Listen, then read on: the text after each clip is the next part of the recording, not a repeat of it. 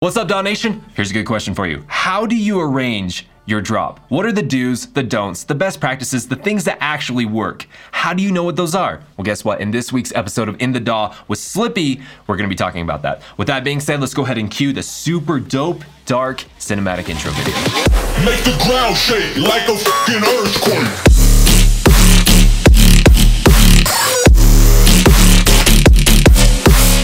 What's up, Daw Nation? My name is Wyatt Troy. I'm a music producer, much like yourself, and I want to welcome you to In the Daw. Now, if you're new to In the Daw, it is a series where we invite huge music producers to come and dissect their songs in real time so that you can learn straight from the producers that have already made it in the music industry. So that you don't have to go scouring through YouTube looking for a song or a sound recreation video from someone who didn't even create it in the first place. No, no, no, no. Right here on this channel, you get to learn straight from the source. So if you want to keep learning from huge music producers so that you can, number one, keep getting better and better at music production, number two, make a bigger impact with your music, and number three, finally start making a living off something that you're actually passionate about, then go ahead, hit the little subscribe button that's right below this video, and make sure to click that little notification icon. That way, anytime that we put out any new content, you'll get notified immediately, and every time you watch one of these videos, you're gonna get better and better and better. So, how's this episode of In the Daw going to benefit you?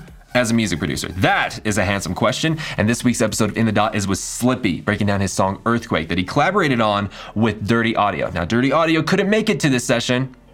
No resentment whatsoever. But let me tell you what you can plan to walk away with learning from this episode, okay? There's a lot of things in this episode that you're gonna learn from, which is amazing, but you can absolutely plan to walk away learning these things. Number one, how to make melodies with your vocal chops. How do you do that? What are the best practices? What is the easiest way to set yourself up to win to do that? We're gonna talk about it. Number two, we're gonna be talking about how to make a very successful collaborative project. All right. Have you ever collaborated with someone and it just didn't work out? It was painful. You felt like the person was overbearing on you or you were overbearing on them. It just didn't work out. What are the best practices? What are the do's and the don'ts? We're gonna be talking about that today. Okay. Number three, we're gonna be talking about what the heck is a bass jam? Is it the same thing as a sound design jam? How's it gonna benefit you? How's it gonna make you stick out? I promise we're gonna be going over that as well. And then number four, like I mentioned in the intro, we're gonna be talking about how to arrange your drop. What are the best practices, the do's, the don'ts, the things of that nature? Don't worry, we're gonna be going over all of these things in today's episode. But Daw Nation, not only do we have this week's episode of In the Daw, but we actually have even more valuable things for you at the end of this episode, okay? So make sure to watch all the way through this episode until I come back on the screen and we're gonna go ahead and cover those things over there.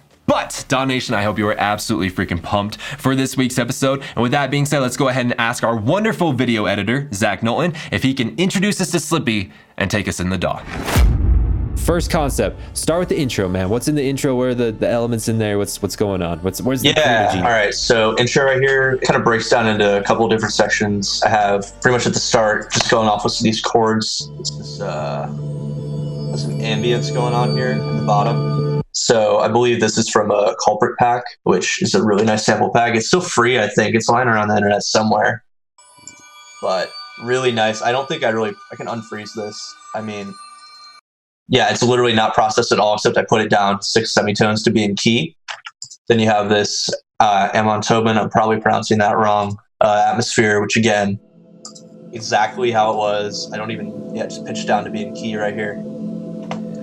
So those just kind of set the mood of the tune as an intro. And then while that's all happening, you have this little key patch going on here. And it's just an arp back and forth, back and forth. This steering patch, a little bit of grain delay, nothing crazy. Can you can you uh can you uh, uh solo that little that thing you just showed? Yes. Yeah, right here, the keys.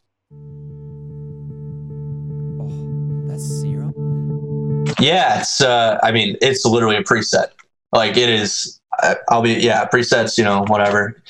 Clicked on it, works great. I mean, Honestly, when it comes to leads, like when it comes to like really pretty leads, I hate sound designing that crap. I love sound designing basses and stuff. You know, like exactly. Yeah, the I think like stuff. this fit really well for the intro, and I was like, well, I'm not going to go and dig for another key sample, and I'm not going to spend like three hours recreating this key sample. Totally. So, It so sounds really great as is. So qu- question yeah. with this. So, what, I mean, where was this? Was this a free thing? I see. I see you got it from Cymatics. Is this a free Yeah. thing? Or, okay. uh, I'm not sure. I believe it might have been free, might have been from one of their packs. I'm not entirely sure like which library it was from, but yeah. Because I remember Um, they had one a while ago. It was called. Oh my gosh, what's it called? Ah, I can't remember. Um, link on the screen, picture on the screen to show you what it is. It's so be- like it has such beautiful leads in there, and it's like so gorgeous. That yeah, when it comes to leads, I hate sound designing. Just just use preset, in my opinion. Yeah, so. I believe there's that, and then I also uh, duplicated that. It's another patch entirely. It's a yeah, Komplete Kontrol here. Rounds is a good one. It was part of a like I think it was Komplete Ultimate ten, uh, and it's another really nice one. A lot of good like key presets. So super quiet, but fills out that high end of it.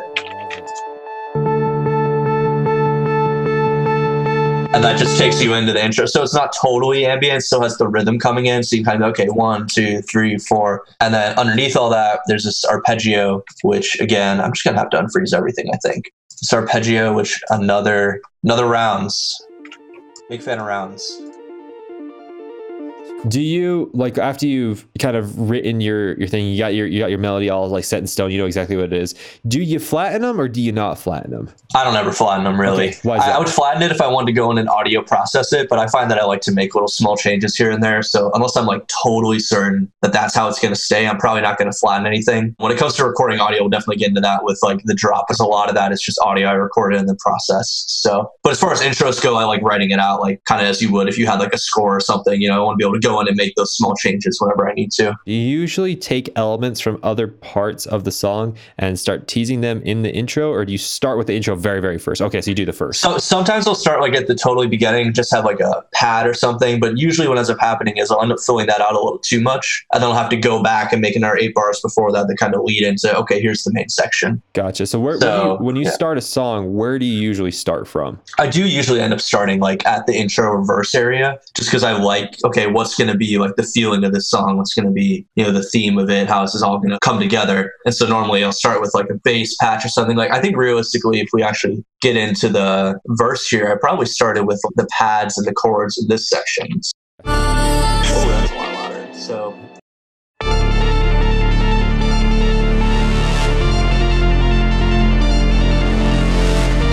So it was most likely, if I'm being like totally realistic here, it probably started with uh, probably this.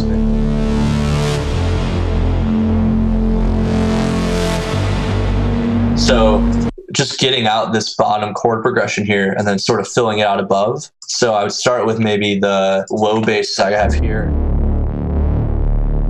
and filling out these chords. Just literally like I would take this and copy it down here, say, and then fill out these upper harmonics of what do I want these chords to be and how do I want to sound. And then you end up doing it here as well in the keys.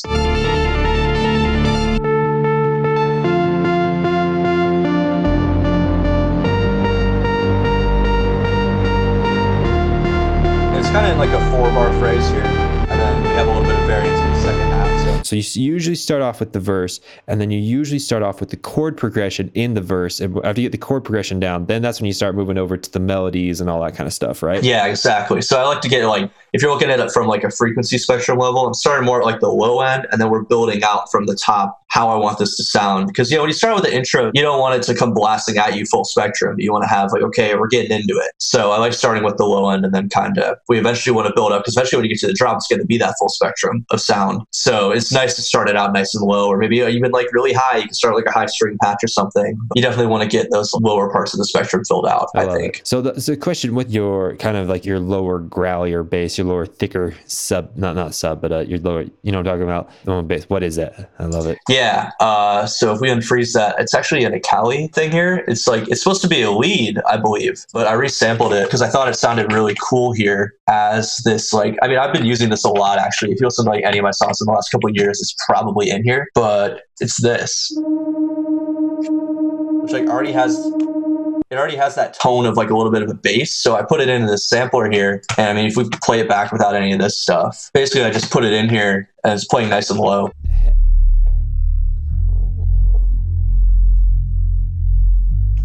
It's actually pretty nice as is, but you know, I wanted to obviously come and fill out a little bit more, so add a saturator with a hard curve here, and then a bit of a overdrive here just to fill out the high end.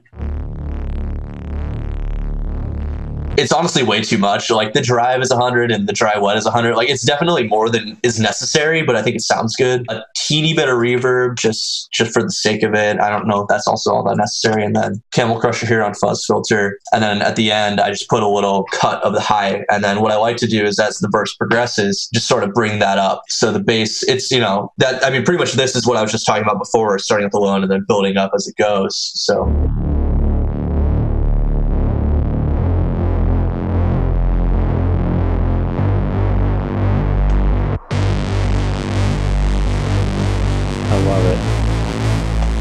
I think that's so good. You know, having elements like that that are kind of continually changing, not by a law, but continually changing. It just like it brings a human element into it, right? Instead of just being so stagnant. I love it. Another really fun thing about this patch too, and if we go later on, it has a little bit of glide going on. So if you shoot it between the octaves, you get this really cool effect, which is why I called it annihilation on here. It's, it reminds me of the first scene that movie. There's this really crazy scene in the third act with the crazy sound design, all this stuff going on. It reminded me of that quite a bit.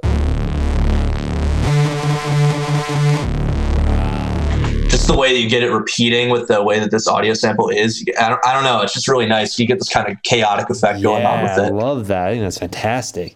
Any other elements in the in the verse that you want to talk about? Uh, with as far as that goes, I mean, you got this uh, a couple more arpeggios going on just keep the movement. It's actually is that this is actually teasing the next section, so I'll get back to that in a minute. The main melody we have going on here is actually just a vocal chop that I did. Uh, that'll open up.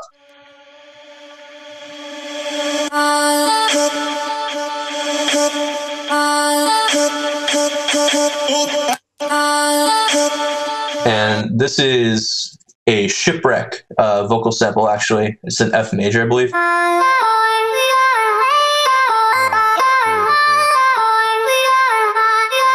So I took that and just sort of chopped it up to get it fitting here. So we have like this little bit at the beginning, and then I found this little bit that sounds a bit more percussive to use.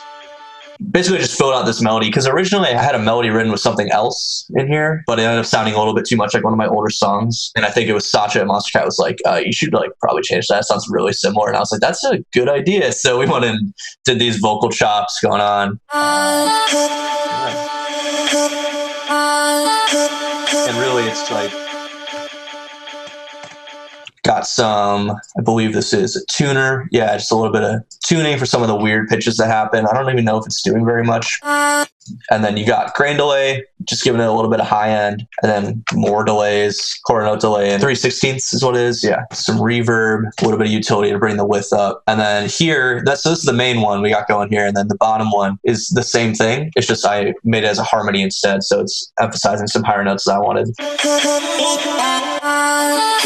you hear the higher bit.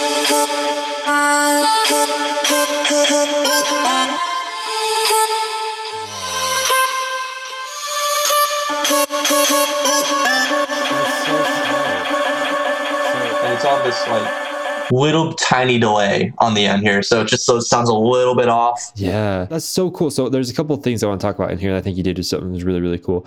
And one is the harmonies. I've actually never seen vocal chop harmonies. That is freaking awesome. So you do. Okay, so you, so you literally just copy it down and just change the tuning of them just to create different harmonies. Okay, so that's really cool. But then the other thing, so on the original vocal chops, you have two different delays, one right after another, but each of the delays are playing different rhythms, right? So I mean, one could at least the way that I thought is that like you'd basically just have one delay because you have four four on one side and three three on the other. So I thought you could just put four, just have one delay and then like have four on the right and three on the left. But I think the the effect that you're getting by doing this is you're actually you're you're delaying the delay, right? That's that's the unique effect. Yeah, because like I don't I don't like it when it's just like straight on the four. It's a little too robotic. Same with like the three. I'm like, eh, I don't know. I kind of like having it in between where it's like when you have it on ping pong, it's hitting between both ends. So it kind of sounds like it's everywhere. It's just filling out the spectrum at that point. That is super cool, dude. I'm really impressed. Okay, this is good. This is I like I like this. Okay, let's keep going. Yeah. Okay. So that's most of what's happening in this section. I mean, you got. I'm just clicking through to make sure I'm not missing anything here, but this is a little bit of a teaser for the build-up.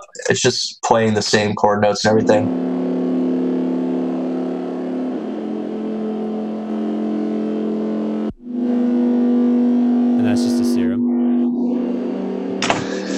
Just nice and washed out with this rack, and it's just kind of teasing this like more sinister element that's going to be coming in later with the introduction. So that's what's going on there. Then I'm also I have a bit of a cashmere brass doubling the bottom part as well. So I have a question for you really quick.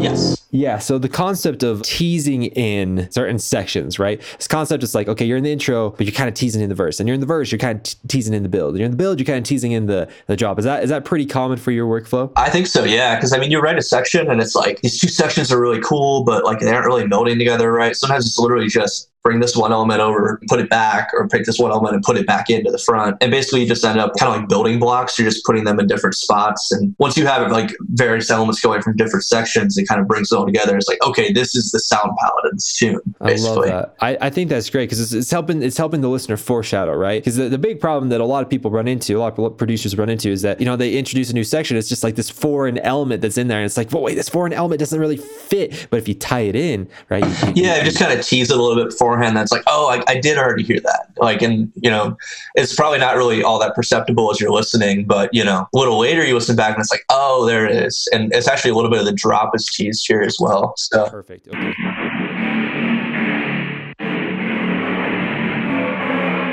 so super spaced out, super in the background. But if you listen in the in the full version, you can still end up hearing it. You know.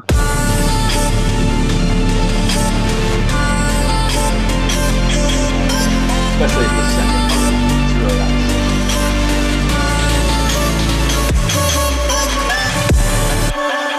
So as that's building at the end, you also have like, okay, at the end of this drop phrase, we're going to get this little bit of, Teasing in the bass, yeah. yeah. mhm. I don't really think much has happened in the percussions here. You just got a little bit of drop clap going on here, just rhythmic stuff, keep it moving. Not much going on there. I think there's probably some more ambient effects. Yeah, we got some impacts going here. This flute uh, is played a couple times.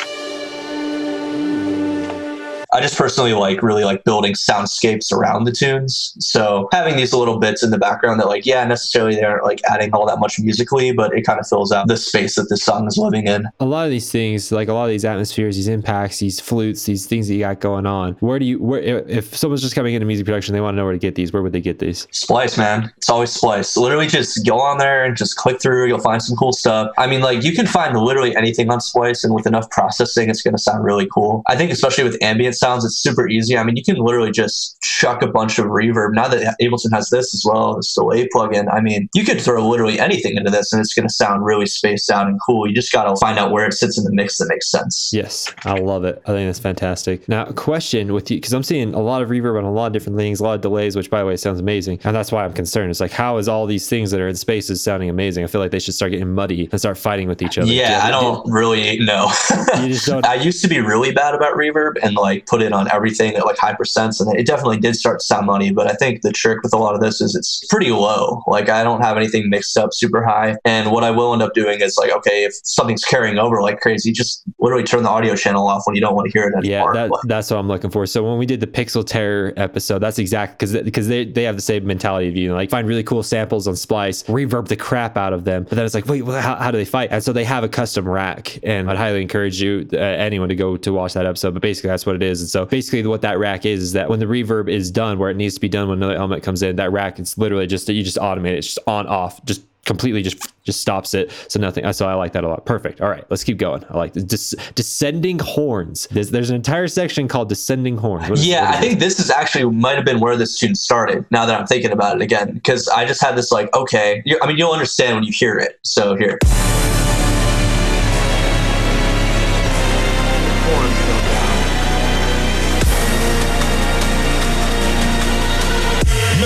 Ground shake like a fucking earthquake. Horns are going down, yeah, for sure. You can hear that. So we have a couple layers of horns actually because I'm super picky and I never want just one sample. I always end up layering samples. So I got this cashmere one going on here.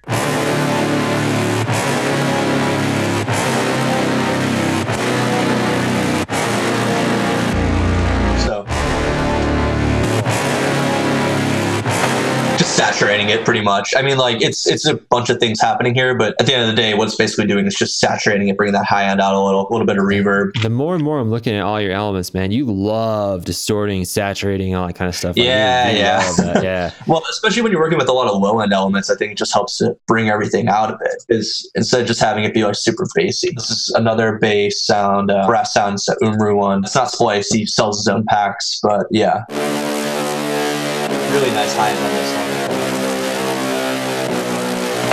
But it's playing the same thing. It's just those two together complement each other, fills out the spectrum. Then we got, I have the string part here. It's uh, another Cashmere.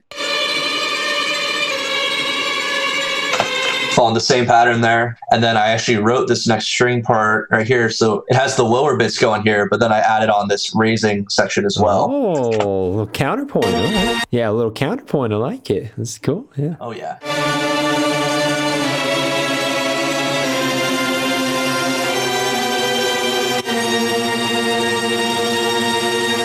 It just so happened that it worked out really well that I could stepwise keep everything moving up without it sounding weird. Because that's what I was concerned about. I was like, you know, normally you can't do that. It's going to sound a little weird. And even this chord progression, it's just chromatically going down. It's not following necessarily a chord progression as much. I'm sure. I mean, it is just not in your typical sense of one five four. It's like literally just moving down. Whoa, it's it's not even in. Yeah, okay, so it's just chromatic. It's not even in the, the key that you're writing. Like. Yeah. Okay. So you got, I mean, you have D, and that's the main note, but then it's coming down to the sixth here at the B flat. Yeah, that's so, providing a lot of yeah, I like I like the Uh, idea that like uh that you have certain elements that are descending, and then to counterpoint them, you have an element that's also rising, but it's it's Yeah. it's, it's also dissonant. Everything's like it's just really helps create this this atmosphere of contrast. Where something's coming, something something big's coming. I love it. Good Mm-hmm. yeah, it's stuff. bringing this really big element, and then you also have this smaller layer here that goes into this actual build before it. So.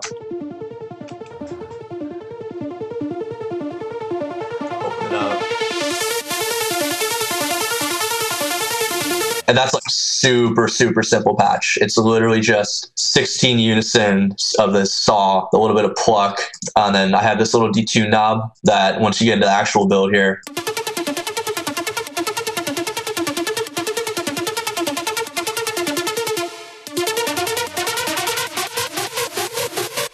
simple but really effective in what it's doing basically. So that's pretty much what's going on in this section. There's not a whole lot else. I mean you have you know your crashes and everything and i believe there might be yeah not even really a riser you got a little bit towards the end here but yeah it's pretty much just these strings and there's a little bit of sub bass underneath. It just kind of locking it all down. And there you go on that. A little bit of percussion here as well i guess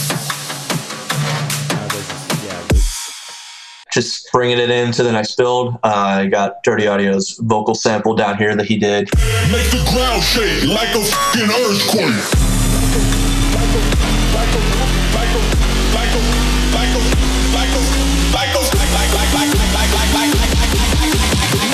Make the ground shake like a fucking earthquake.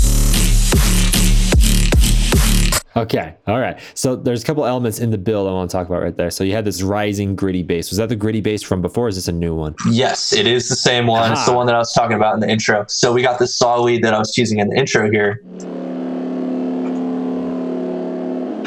And all it is is you got it again here.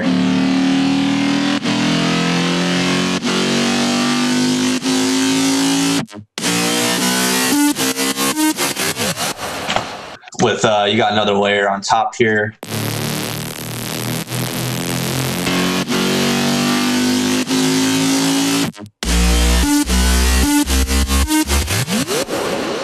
Man, that's amazing. And they're all just rising in pitch simultaneously, all the same. I love it. So it's just a serum patch here. S- something from another song that I just pulled this in from. Just save your old sounds, even if they're from songs that never came out, and just go through the sound design of this. But it's pretty much just a little bit of FM from B, bit of this phase flange. That's what it is. Bit flange going on here. Then again, a lot of distortion, OTT, and things like that. It's a really aggressive sound, so you want to bring that all out here. And then this is a massive lead I did. It's just a yeah. I mean, it's literally just a saw wave. I think it's a yeah. We got the B section on, so it's a square saw with a little bit of pitch detune going on, Man, you- chorus, You get distortion. a lot of mileage out of a Camel Crusher. That is cool. Oh is yeah, nice. I mean it's I've been using that forever, so it's just like it always sounds good to me, and I know okay I'm either going to use probably British Clean or Annihilate depending on what I'm looking for, and I just those are my go-to's, and it's really nice for these low distorted basses. And then we just got the sub underneath, just holding it down again. And then I also grabbed this little tension thing so I can automate the pitch.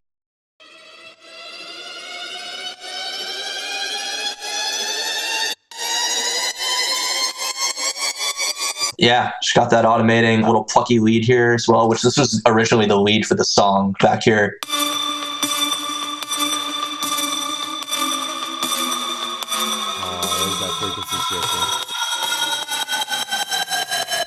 And one thing that you can hear in a lot of this buildup is frequency shifter here. So, you know, if you don't want to go in and do the pitch automation for everything, or you want to make it sound really chaotic, literally just click this wide button, drag it up throughout your build, and you get this nice spread out effect, which is terrible for phasing, but it sounds cool. So you do that. That's a nice little build up trick that you have is using frequency shifter. You put it on an element, hit the wide, and then you automate the spread over. you know. Yeah, so I mean, like you have the pitches rising here on this, but you know, it's only going to go up to an octave, and at the end of the day, that sounds great. But it is at the end, you're still hitting that octave, and it might it might sound like it's resolving, even though it's not. So throw this frequency shifter on it, and then you get this nice spread out effect at the end.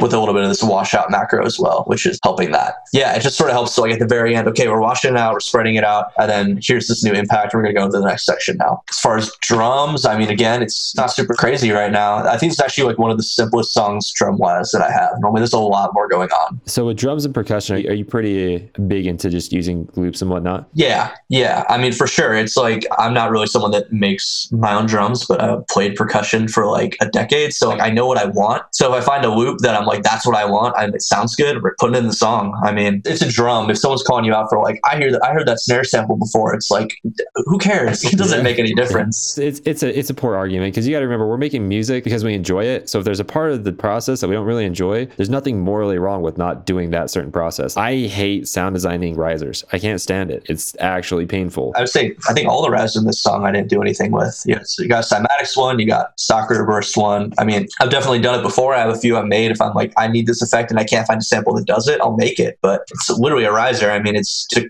create this effect. It's, unless you like really want to be this like super homegrown, I make everything from scratch. I don't really think it's super necessary. Yeah, because at that point it's more so most. I mean, I will admit there's probably some people out there that like really really enjoy making every single thing, but most of the time I think it's more of an ego thing, and they're like, no, I, I need to do it. Like I, I really I need to make it. No, that's not true. Don't do that. yeah, I think it's a lot of pressure as well because you know you're like, oh, I gotta make this song and I want it to be like the best it can be, and for that to happen, and I want for my fellow peers to know that this is a great song. They need to see that I made it all. And it's like that's not the case. I know when I first started like collaborating with people, I was looking at the projects. I'm like, oh, they're using samples here and samples here, and I would have never guessed that. I would have never heard it before. So I don't think it makes any big difference at all. So yeah, you got this Sultan kick is happening. I just pitched it down to fit the tune a little more. That's literally it. Do you find that important to pitch the drums to the key of the track? I personally like doing that. I think it makes a difference, and it's pretty easy to do a lot of the time. I mean, what I like to do is you literally just solo the kick out, throw an EQ on it, just look for where's the peak.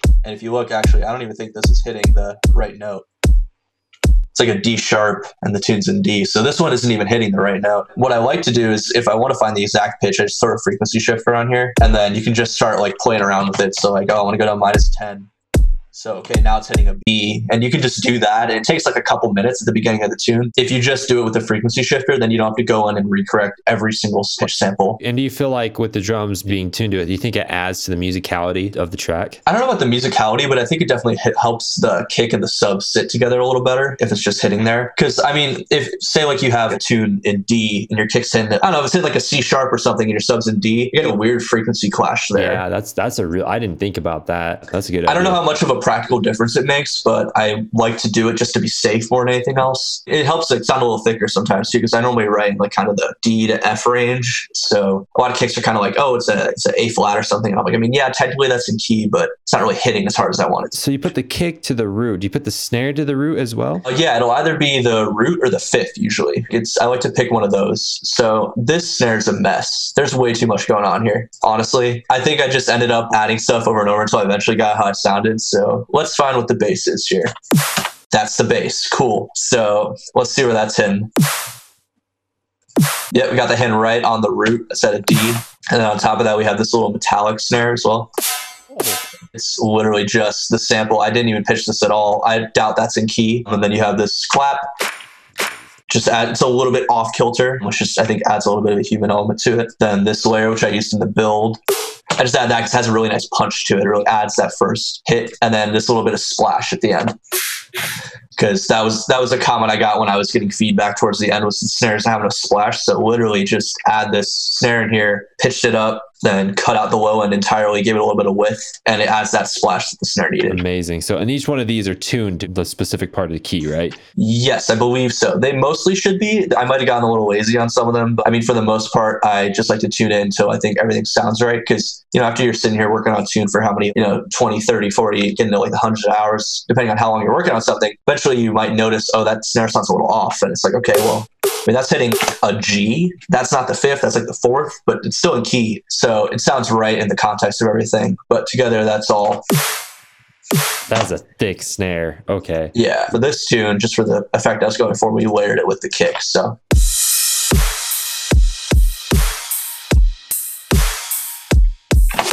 nothing super crazy going on in the drum groove here. It's literally just quarter note stuff going on, and then a little bit of a reverse here leading into the snare.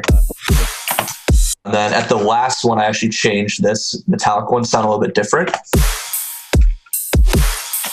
So a kind of like weird splashy. I just stretched it out like crazy. Oh, I don't know. It's just I, I think I, I think I end up getting bored myself working on stuff sometimes and add these little things that I don't really know how much of a difference it makes, but I like it. So I like you doing that kind of stuff. It's ear candy, number one, but also like I really like the way that you've layered these on, and I love it when people layer that because it makes the snare feel so much thicker. Can't tell you how many songs I listen to. The kick is so thick, and then the, the snare is just. mm, yeah, and I think in a song like this, it's like kind of important that you have that snare hitting as hard as the kick. Yeah, which again is why literally the kick is hitting again. so yeah, I guess we get into the drop then. Yeah, so we got.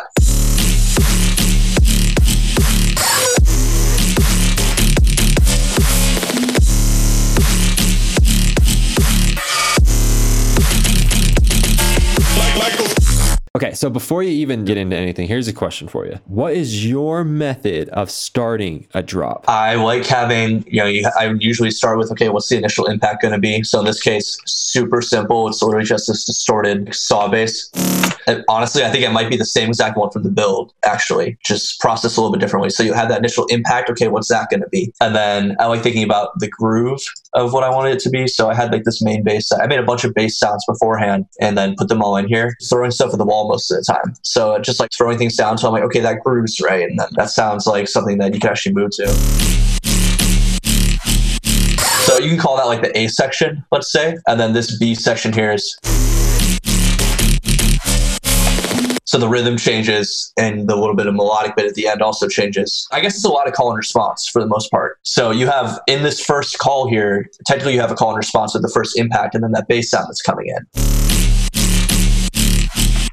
And even within that, you build into another layer. You have these two little bits of bass sounds that are playing off of one another. One of them gets spaced out, one of them's brought back in. So I guess it's a lot of back and forth, at least, at least in this drop. So, kind of one thing that I heard really quick is like the very first thing that you kind of start off with is the downbeat, the impact, the initial thing that really catches people's attention inside the drop, right? Which in this case was a distorted saw. Um, but another thing that I heard you say is that you actually sound design things before you even go in to start arranging the drop. Is that correct? Yeah, it, with this song, that was how it worked out. Because I, I kind of had this build and everything, and I was like, okay, well, I don't really know what I want the drop to be, but I knew I wanted to be sort of in the deeper end of things. So I was like, okay, well, let's just make a bunch of sounds. And actually, I brought it in here. This is the original. It's really basic. It's just a FM from B, and this is to sound a little different because I just melded it after I went.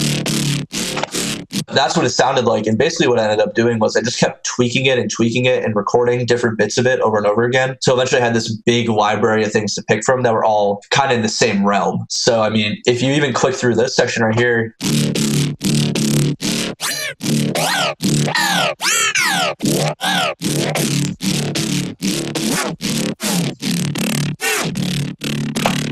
So literally just pulling those around and recording all those, you can get these different effects that you wouldn't get out just having a straight serum patch and then like making a bunch of variations of it. You know, that's I think that's a really like good idea to separate yourself from the arrangement and writing process and the sound design process. Because I mean, these are two different sides of the brain, right? These are two different sides of the brain. Creation and the arrangement is two different sides. And so I love the idea that you're separating those. You're playing to the advantage of humans when you human psychology when you're getting into this kind of stuff. I actually really love it. One thing I do want to comment on was that I love that you said that you went through and you changed one patch a lot and you got all these different samples. Then when you start using these different samples, they all sound like they're from the same family. There's so many times when I'm listening to a song and it's just like there's no what's called bass cohesion, right? There's no there's no sound cohesion. It's the equivalent of you going to like McDonald's and Burger King and Panda Express and throw them all into a bowl and it's like yeah, I mean th- theoretically it's food, but but then if you get everything just from McDonald's and threw it in a bowl, it'd still be gross and it'd be terrible for your health. But it's still it's it's better because it's all from the same source, right? And so I like what you, I think that's a really really good idea. And so when you do that, do you do that as do you render those out as samples or as presets or how, how does that work for you? Yeah, so for this one, I just made a bunch of audio recordings, and this is actually a new version of the project because when I was originally working on it, it was just me. So this is a different version of it. But if you go back to the oldest version of the project, there's these long 32 bars of audio where I just recorded a bunch of samples and I went in and I consolidated the whole thing, and then they were all just sitting there ready to be used whatever I wanted. So it actually be in here if I click. That's an old one. So yeah, you go in here.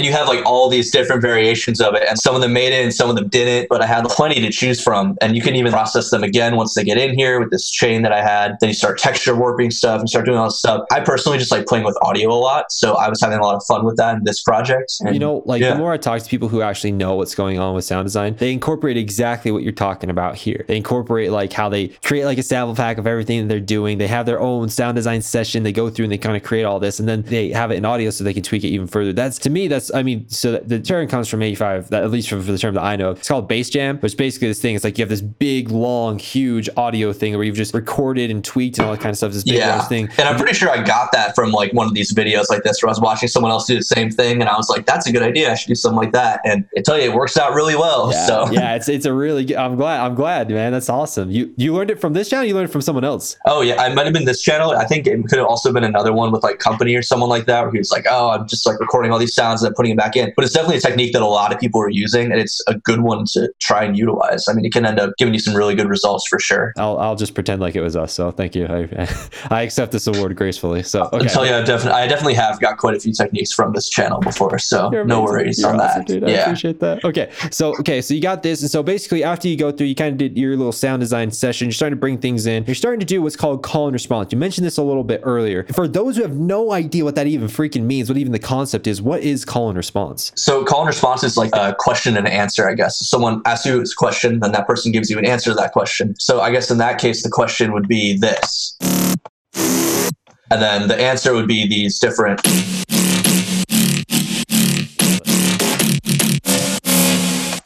And then, I mean, even within that, you could say that, you know, this is a question and this is the answer. Like it's these different little bit of variations that you keep bringing in back and forth. I don't really know how to describe it. I think it's something i've just naturally done. When like listening to a lot of music you end up hearing it. Because i mean if, if i just put this in for example and i was just like all right here's our drop now. This, this is our new drop that we're going to do. It would just be like there's nothing happening there. It's too much, or there's just like not enough sound variation going on there. So I don't know. I personally like making these a little. I end up working in sections and chunks a lot of the time. So you have like this chunk, and then okay, I'm going to copy and paste that over. And what's this new section going to be? And if you listen to this, I believe this is exactly the same as this. I just delayed it a little longer. And then for the last bit, it's, you know, again, a little bit more delayed. And then it's a totally different rhythm. But at the end, you'll hear this part's going to come back. A So for those who are listening, so they're starting to get it, right? They're starting to get it. Call and response means that there's at least bare minimum two different sounds, two different sounds, and one comes first, second one responds to that, so on and so forth. You can start creating a rhythm out of that. If anyone wants to see like a really, really kind of rudimentary, basic way of doing this, kind of the most basic example I can think of, there's a song by Julian Sheeran and John D called Little Talks. It's called Little Talks. Okay. So the reason why is like it's very, very basic, right? Where Julian Shearer, she sings the first part, she does the call, and then John D the Yeah, and that's which that's a much better way of thinking. That's better than my isolation was. Like kind of a duet, I guess. It's yeah, kind of a Yeah. duet in a way, right? Something does something says something, something does something, and then, and then the second part responds to that. And this creates it's really cool because what this is rooted in. This is cool. Not very many people know this, but this is rooted in storytelling. This is rooted in storytelling. So this is actually taking elements from storytelling and bringing them into music and make and helping kind of create the story inside of music so it seems more engaging. It's really cool. I loved it. I love, I love It's so good. I love it. Yeah, I mean, you can pull the same kind of things from like the foreshadowing of elements in the intro for things that are going to happen later. And I mean, you definitely pull on elements from other bits of art into making music. I love it. It's all coming from the same Freaking sick. ideas. This yeah. is so this is so good. Okay, yeah, let's keep going. So so we kind of so Cool. the bases are all kind of deriving from each other. They're all kind of from the same grandfather, so to say. They're playing these rhythms and these rhythms. When you're coming up with these rhythms, you're kind of just throwing stuff at the wall and you're seeing what works, right? You're trying to Yeah, I mean, you can even see there's a bunch of ones that are turned off here. So these are probably prior ideas that I had going in. Okay, maybe the first time I did this, this phrase was a little bit longer. So I was like, oh, you know.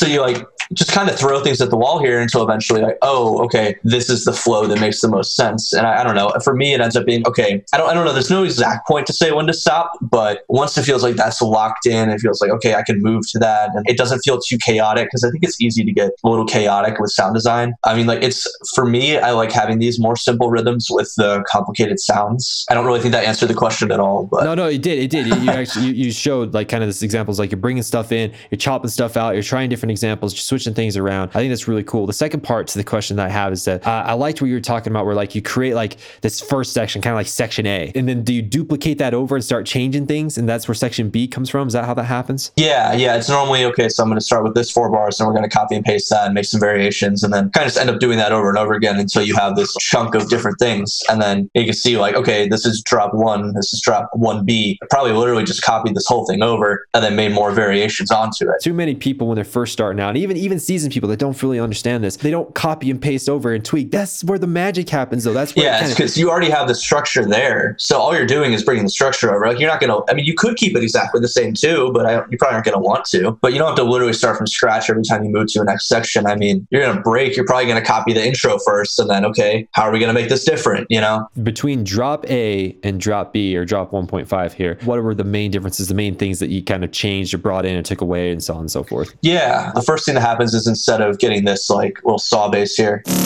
you get this Euro bass, which is again from another previous sound design session, just warped in, pulled it out, put it in tune. And so first impact you get this time is you're gonna get a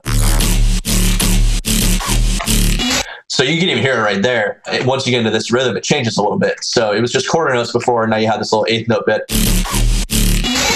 And that feels totally different. Again, from an older sound design session. It's actually literally from like another song I did, and I had the whole drop like rendered out as like stems. And so I literally just brought this one bit in and then pitched it around and shifted it, and now it's utilized again in this song. And you also have a little hay going on now, right? I hear. Yes, a little bit of hay that's going on. I actually pulled that from the drop the Dirty Audio did. So I like those, and I was like, okay, well, cool. It's again making the sections make sense again. I just pulled it back over. So yeah, you got that. Uh, it's basically so I would say for the most part, it's just that the rhythms are changing, and then you get a little bit of different textures and timbres going on with uh, some of the impacts and fills. Also added this a little bit that's like it's an octave up. Just fill out the spectrum a little more and just makes like the tiniest little difference. Anything else in drop 1.5 that's worth mentioning? Yes, actually, now that I think about it, I would say the one thing that comes up quite a bit, and I have to find where it is because there's a lot going on here. I'm automating the reverb quite a bit throughout the course of this to keep the groove going. So, and it's a total mess because I ended up copying and pasting stuff a lot, you know, what I was saying, and then chopping these up. Some of these don't make any sense, but what I was doing was on the offbeats, I was using these little tiny chunks of it that are like kind of eighth notes, but I still want to fill out. I don't want to just stop at the eighth note. So, what I did was at the end, it just raises the reverb a little bit. kind of gives this bounce to it. That's so cool. So what you're saying, so uh, from what I understand, is that basically, so you do this to add kind of like I don't know, an extra counter rhythm, I guess you'd say, in a way. Yeah, I would, in a way, yeah. It just emphasizes those twos and fours a little bit because you know you have the kick and snare hitting on one and three, so that's your nice like punch. It kind of sucks everything in. So like right before that hits you, everything exploding a little bit, and then boom, like right back in. I think it gave the track like a nice bit of play. It helps it play with the drums a little bit. Awesome. Kind of gives it a little like a little reverb shift, kind of like reverses into itself. It almost sounds like it into itself a little bit. I love it. It's such Yeah, because because I mean you turn it off, these sections are still filled out a little bit, but it's going to sound a lot more empty. So.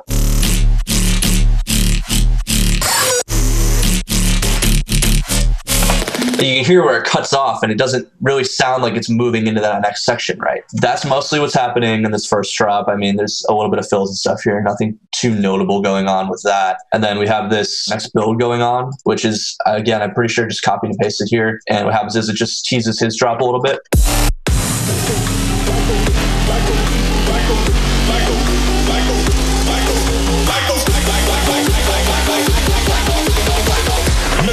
What's actually funny, and now that I'm hearing it, I'm realizing this bit right here.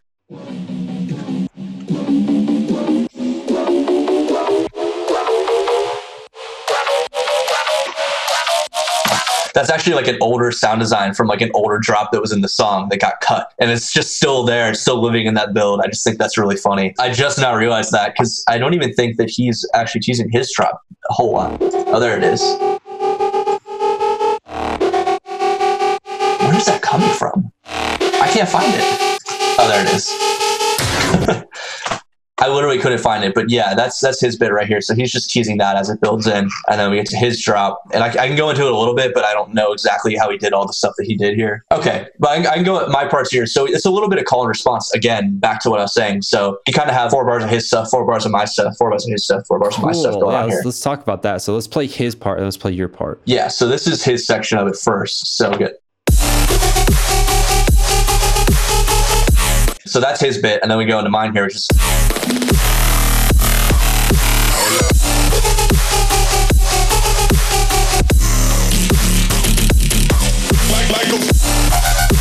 and he arranged that all, but I think it's really cool how that worked out because it's like, okay, so you get a little bit of back and forth going on here with just the sounds that we decided to use. You know, that's a really cool collaboration tip. Is like when you're when you're building a job with each other, you have you basically have sections of the job calling and responding with the two collaborators. I think that's actually really really cool. Yeah. So that's pretty much how that drop's going. I mean, and again, these are just I had I think I actually ended up having to go back in to re-sound design these longer bits. But I don't think there's a whole lot to break down in this section besides that. It's, just yeah, it's just a lot of call and response, and then we get to this break. Yeah, so the break, it's a lot of the stuff from the intro elements. I just changed the progression of it for the most part.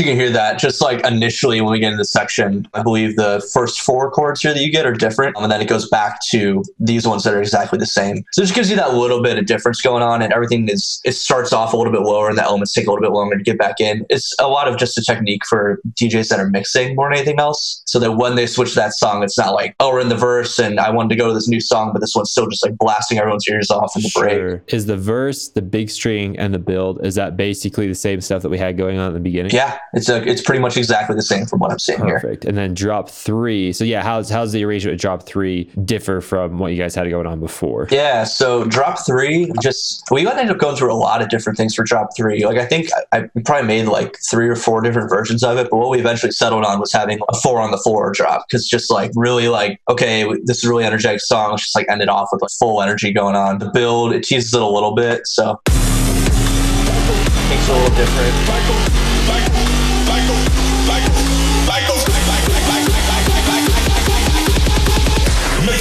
shake like a fucking earthquake.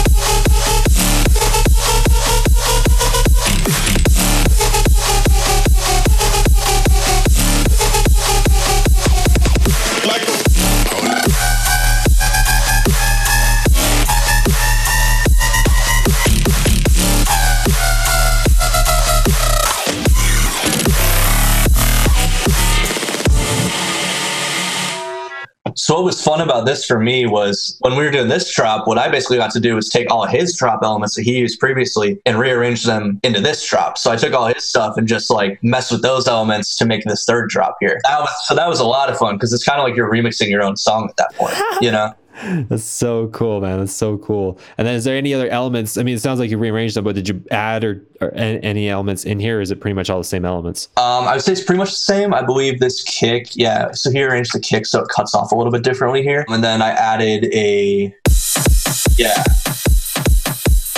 So you have this little bit of like dembow going on here. Just kind of keeps the energy up. I find that when you're doing a four on the four drop, there needs to be like a little something filling out the sides and the rhythm, so it's not constant kick drum. I, I really like having that rhythm on here. So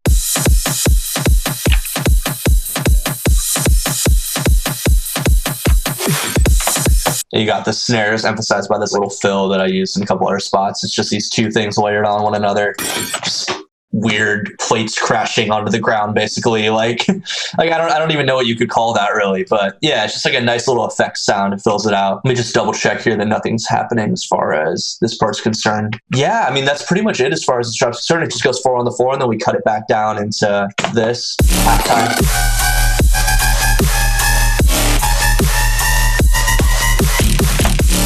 So I was just going in here and just kind of pitch automating his sound, messing with the auto pan and everything to make sure that it's getting the rhythms that it should be getting. And then at the very end, just pulled in this little bit that I had at the end of the second drop. There,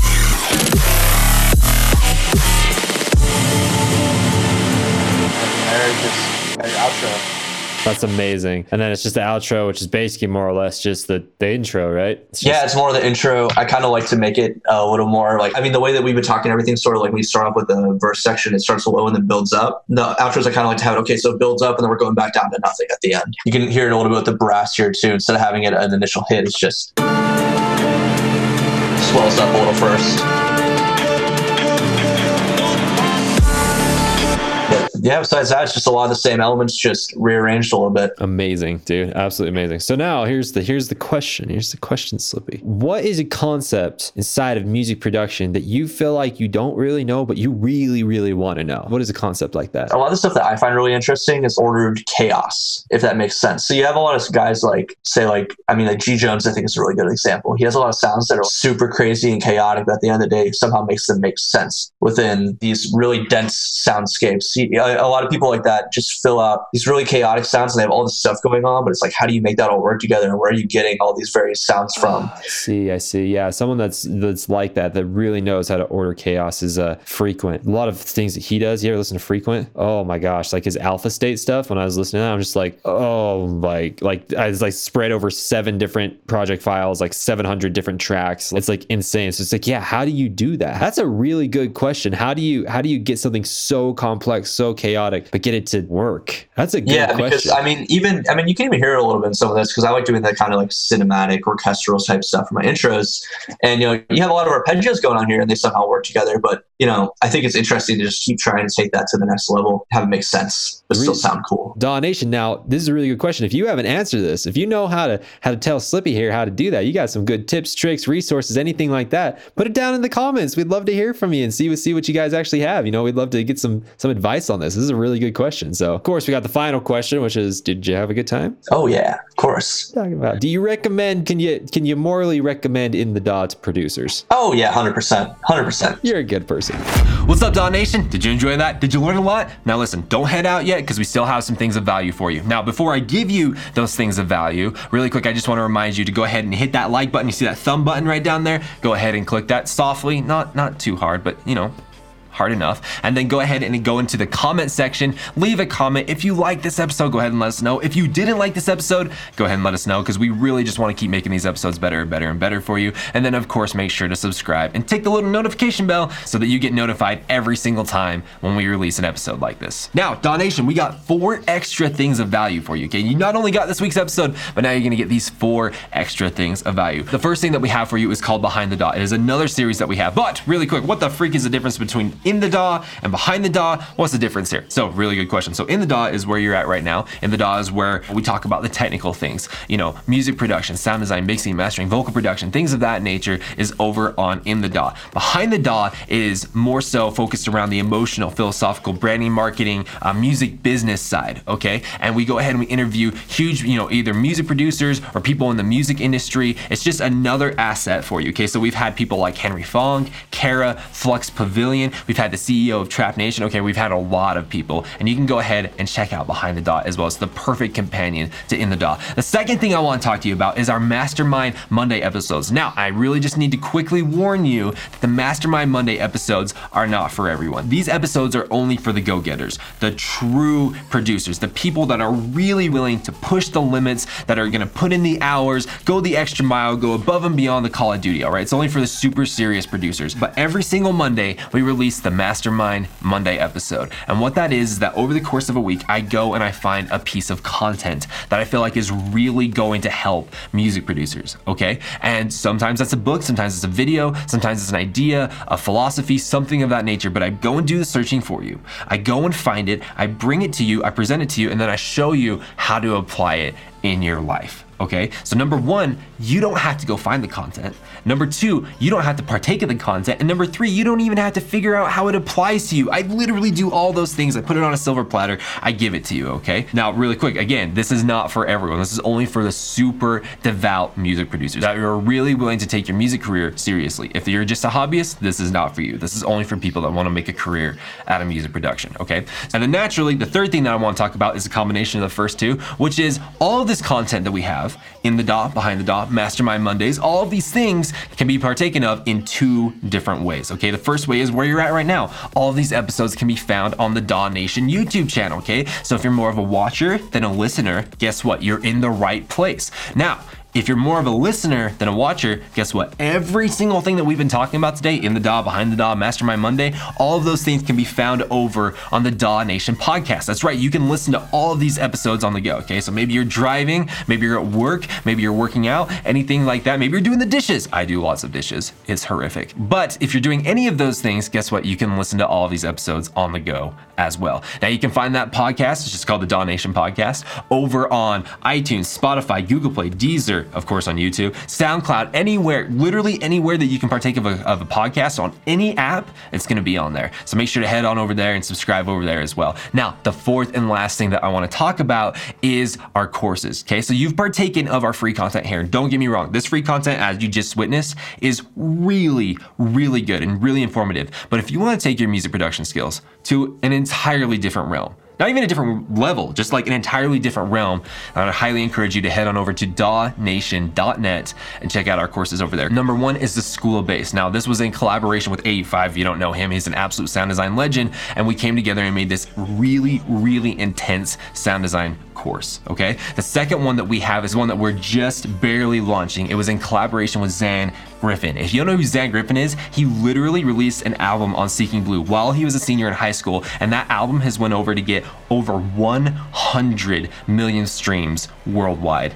That's insane. And guess what? He shows you how to do it all. He breaks down every single song in the album. He gives you stems, project files, presets, samples. I mean, it's just insane. You get to see every single song broken down, even to the most micro piece of content inside of there. It's absolutely amazing. Now, if you want to partake of any of these courses, any of them at all, again, go ahead and go over to dawnation.net. They're all over there. It's very easy to get more information on them. So I'd highly encourage you to go over there as well. But Daw Nation, I really hope you enjoyed this week's episode of In the DAW. And if you did, I would love to know. Go ahead and hit the like button, comment below, subscribe, and take the little notification bell. And by the way, you can take a screenshot and tag me on an Instagram story, and I will reply to it. I actually I repost everything that people tag me in on Instagram. So if you want to connect with me that way, I'd love to. I'd love to get in contact with you guys. My username is at daw underscore nation, and so I'd love to hear from you guys over there as well.